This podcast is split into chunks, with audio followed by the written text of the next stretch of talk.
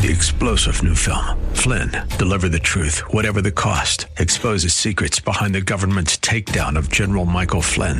Flynn knew what the intel world had been up to. He ordered the first audit of the use of contractors. This set off alarm bells. He told the truth. He was the most dangerous person for Donald Trump to hire. They had to get rid of Flynn. Flynn, deliver the truth, whatever the cost. Available now. Watch it today. Go to salemnow.com. Salemnow.com. Paul tells us we've been given everything pertaining to life and godliness. We'll take a look at Paul's version of that in 2 Corinthians next on Abounding Grace. Join us.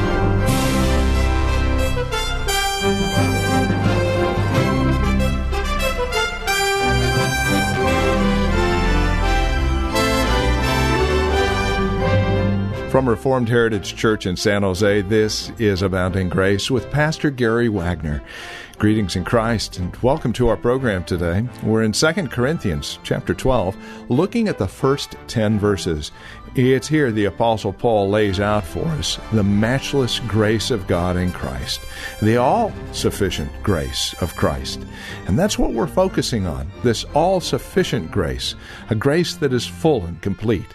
A lot of encouragement wrapped up in this short statement here in verse 9. Join us for today's broadcast of Abounding Grace now. Here's Pastor Gary Wagner. By God's grace, we looked at these verses last week, and we saw something of the supernatural experience that Paul had when he was raptured right into the presence of God. I also told you about the nature and purpose of Paul's thorn in the flesh. And today, we're going to focus on verse 9. Because that verse is the focus of the entire chapter. The emphasis of the 12th chapter of 2 Corinthians is the all sufficient grace of Jesus Christ. Beloved, I don't believe there is any other verse in Scripture that is used more in counseling people who are under pressure, depression, feelings of discouragement, and inadequacy. In fact, I don't believe there is any verse that I have gone to more frequently for my own needs than verse 9 of chapter 12 of 2 Corinthians. For this is where Paul begs God to heal him and God reveals something to Paul better than physical healing. Now, we must remember the context in which this revelation in verse 9 came. If you remember, Paul was under tremendous pressure. He had this stake right in his flesh, a painful, humiliating physical malady that would turn people away from him and which Satan used to harass him and cause all kinds of embarrassment and indignities.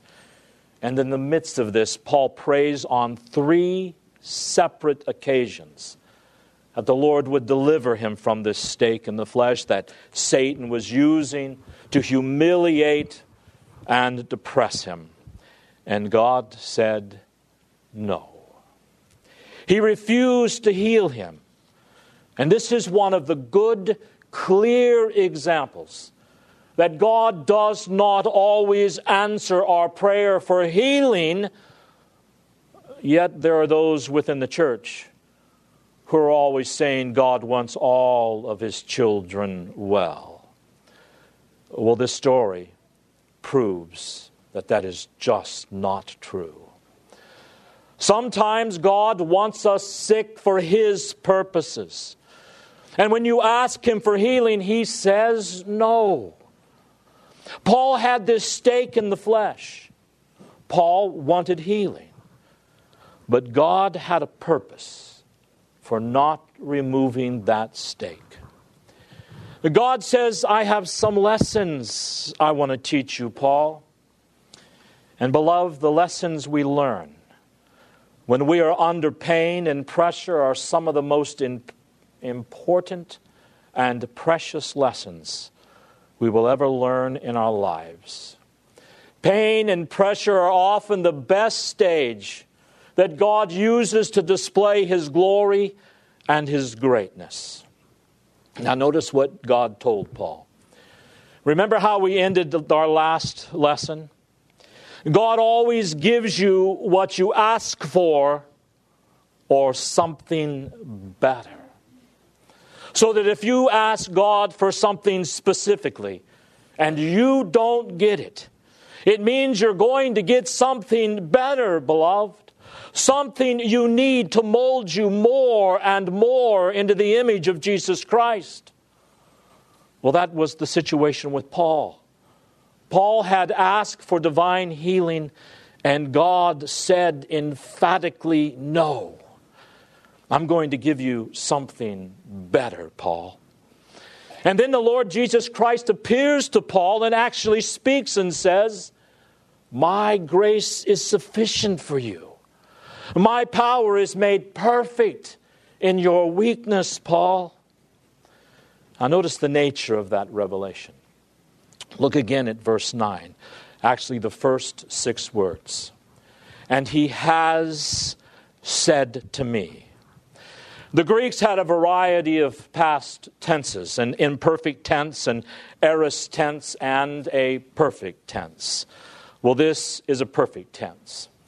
And that means something started in the past and has permanence. It is unshakable.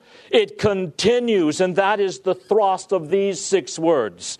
Paul is saying here, by using this tense, that the Lord said to him, what, that what the Lord said to him stands unshakably firm throughout all of his life. That nothing will change or diminish the truth of these words My grace is sufficient for you. There will never come a situation in your life there will never come a challenge. There will never come a burden, a pressure, or temptation, or any circumstance, whatever, that in the smallest way will alter or diminish the truthfulness of that unshakable work of Jesus. My grace is sufficient for you. Now, who is the one talking here? And he has said to me. Who is the he? The he is the one who has revealed things to Paul previously. God himself speaks to Paul in words and phrases and propositions. He says things to Paul that are meaningful to him, and God said them in such a way that Paul fully understood. And this reveals to us the nature of God's revelatory word. We, as Bible believing Christians, must emphasize in our day when no one else believes it that when we talk about revelation from God, we're not talking about some irrational thing, something that just hits someone like a bolt out of the sky and there's no real context to it. For when God reveals himself to man, he reveals himself in words and phrases from that man's language that he understands and that he can then pass on to others to understand. He reveals only the truth, things that are meaningful to God Himself. So when God says, My grace is sufficient for you, He is saying, This is just as meaningful and important to me as it is to you. So, what we have here in the scriptures is exactly what Paul experienced in verse 9. For the Bible is a book of words given to us by the prophets and the apostles who wrote them down, but that originated in the mind of God Himself. Every word of the Bible is the Word of God. Red letter editions of the Bible are actually misconceptions because Jesus Christ is the Word through whom God spoke, and it's contained in this book, beloved. This is not the words of the prophets and the apostles. The Bible contains no other words but those spoken directly by God. So here, Paul has something revealed to him straight from God's mouth about the reality of things. But there's one clarification we must make. That is, that the Lord Jesus Christ does not continue to reveal himself to us today by verbal revelation. One of the fundamental teachings of the Scripture is that the verbal propositional revelation God has given to us is completed in the 66 books of the Bible. And today, He doesn't reveal Himself to us by coming to us as He did Paul and literally speaking to us new revelation. He reveals Himself now in an even more powerful way because the Bible tells us that God does two things. Number one is the Spirit of Jesus Christ who shines a bright light on this book and illuminates it so we who are Christians can understand the words of God. And then the Holy Spirit opens our minds and the memory of the Christian to that word. Or to put it in the words of Jesus from John 14 26, he says, I'm going to send to you the Holy Spirit, and He will bring to your remembrance whatever I have spoken to you, whatever I have taught you, whatever you have learned from this book, the Holy Spirit will bring it to your remembrance. The Holy Spirit does not dwell among us to give us direct verbal revelation today. So you actually hear words from His mouth no, those words were completed in the 66 books of the Bible. We don't need any more words from God. Because the Bible itself says everything we need to know to be thoroughly equipped under every good work we have in the Bible. That's how rich and complete this book is, beloved. Now, the Holy Spirit reveals God to our hearts by bringing to our remembrance the things we have learned from His already revealed Word. He illuminates the Word of God so we can understand.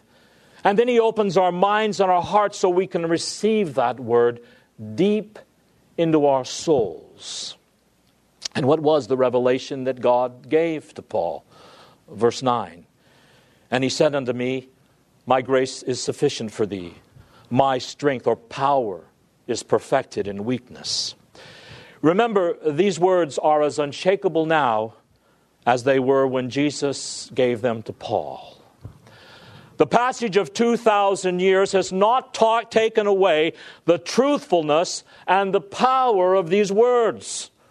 Whatever purpose they had in the life of Paul, and whatever the power they had in his life, they have the same purpose and impact in our lives today.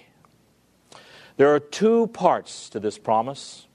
Jesus says, number one, my grace is sufficient for you. And number two, power is made perfect in your weakness. So let's look at both of these sentences. All my grace is sufficient for you. The meaning of the word grace must be understood by Christians because it is perhaps the most important word in all of Scripture. There are fewer subjects more difficult to actually preach on, although the term is very easy to understand. Its implications and its depths are just beyond us. Everything we are and own we owe to the grace of God. For by grace are ye saved through faith, and not not of yourselves. It is the gift of God, not of works, lest any man should boast. Ephesians 2 8 and 9.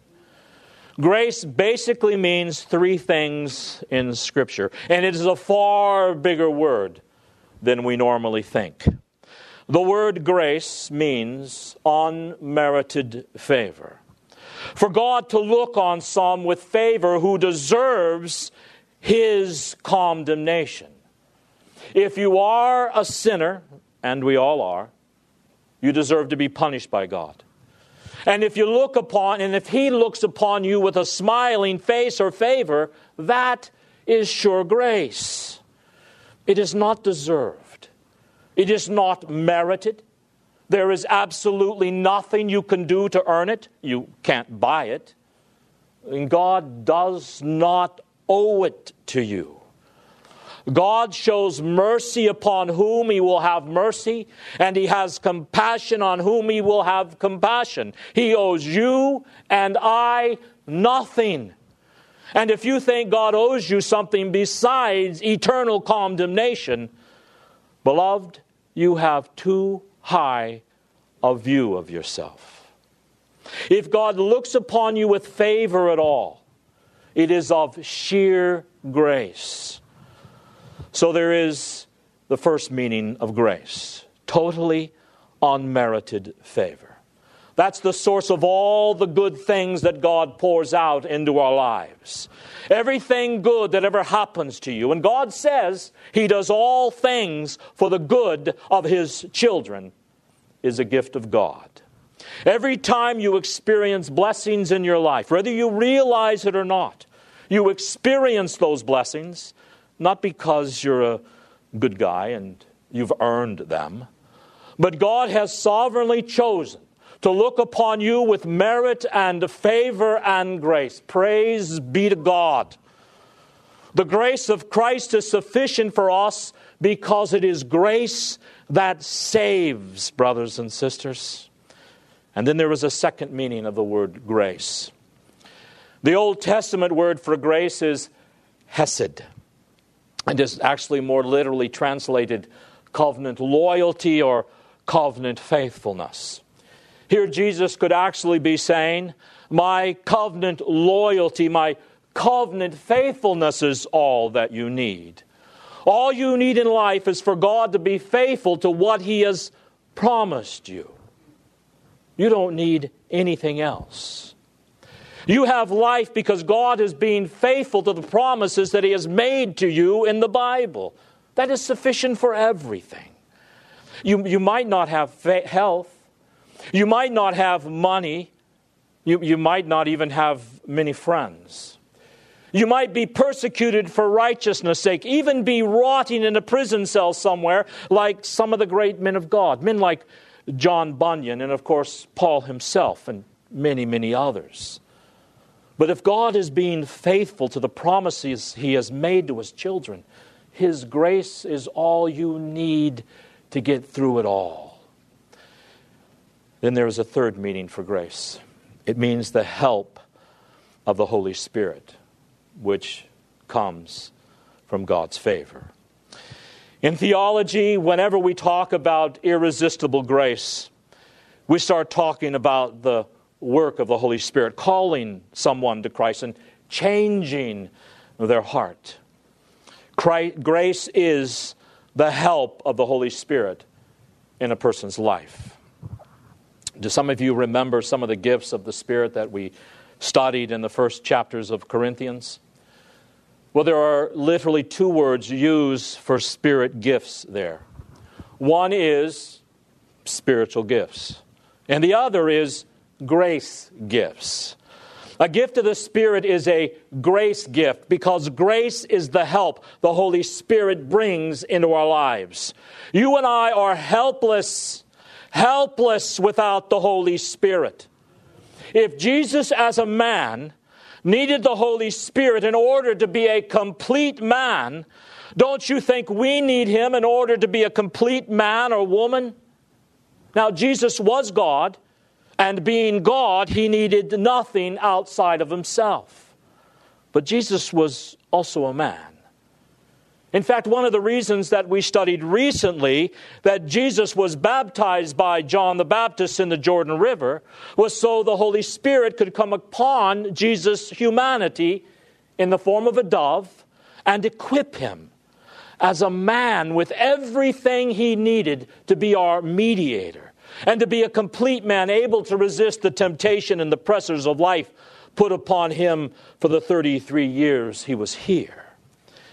So, without the Holy Spirit working in our lives, we can do nothing. And grace is the help of the Holy Spirit of God in a person's life. And that's why Jesus Christ can say here, My grace is sufficient for you. Well, the question is why does the Holy Spirit help us? He helps us for one basic reason. Remember, our context in these verses is pain and pressure. The Holy Spirit gives you the ability to keep hoping and persevering in doing right, no matter what is going on in your life, no matter the pressures, no matter the pain, no matter the tribulation.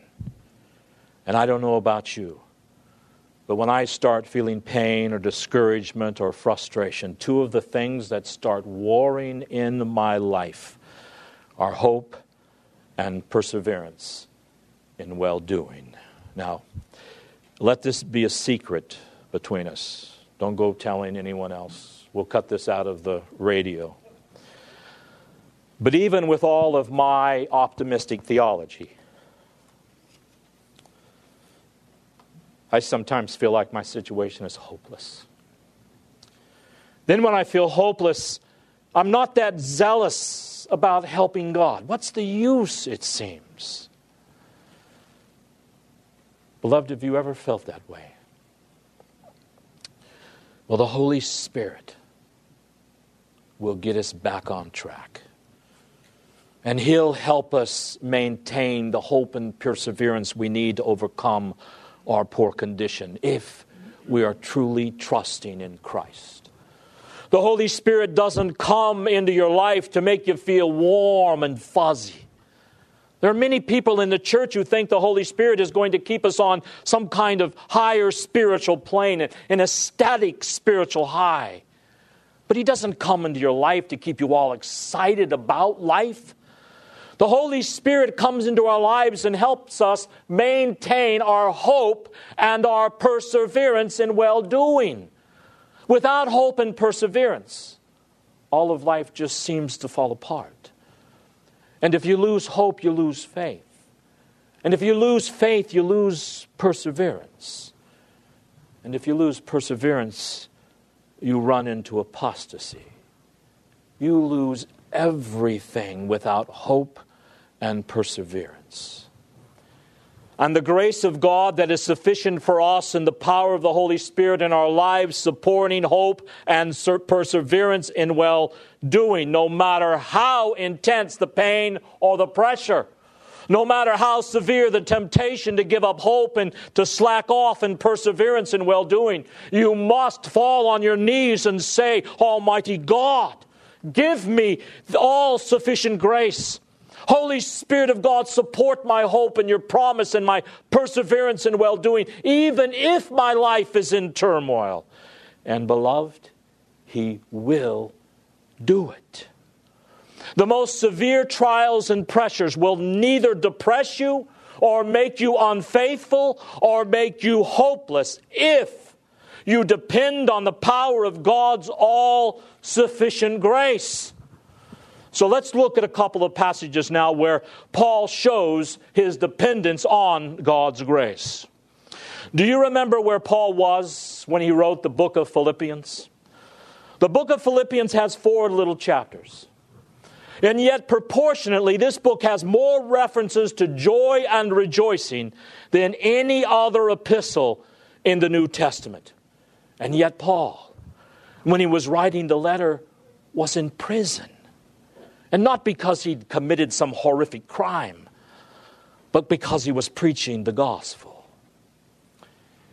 There in this prison, dark, dank, wet, miserable conditions, he's able to say such things as, I have learned in whatever state I am, therewith to be content. If that is where God wants me to be. Well, that's all the time we have. This has been Abounding Grace with Pastor Gary Wagner, the ministry of Reformed Heritage Church in San Jose. It is our goal and desire that you would abound in grace through the preaching and teaching of God's Word. And that is why we come to you on a daily basis. Now, as we close out our time together, we also realize that some of these messages that are presented here on Abounding Grace are well worth reviewing again at your convenience. Maybe you joined us a bit late. Well, we have copies on CD. They're just $5. Mention today's date as you call or write to us. Here's how to get in touch with us. The phone number is 408 866 5607. That's 408 866 5607. You're welcome to also visit our website, learn a bit more about us. We're at reformedheritage.org. Again, reformedheritage.org. And then, of course, if you would love to partner with us, if you're feeling led of the Lord to become a financial partner with us as we continue this ministry here on this station, please write to us at PMB number 402 and the address is 1484 Pollard Road, Los Gatos, California. The zip code is 95032. Or, again, simply call us. 408 866 5607. That's 408 866 5607. You're also welcome to join us for worship. Sunday services here at Reformed Heritage Church are at 5055 Lone Hill Road in Los Gatos. We meet at the Lone Hill Church 2 in the afternoon and again Wednesday evenings at 7:15. Directions can be found at reformedheritage.org or by again calling 408-866-5607. We thank you for joining us and trust we'll see you again next time we get together for another broadcast of Abounding Grace with Pastor Gary Wagner.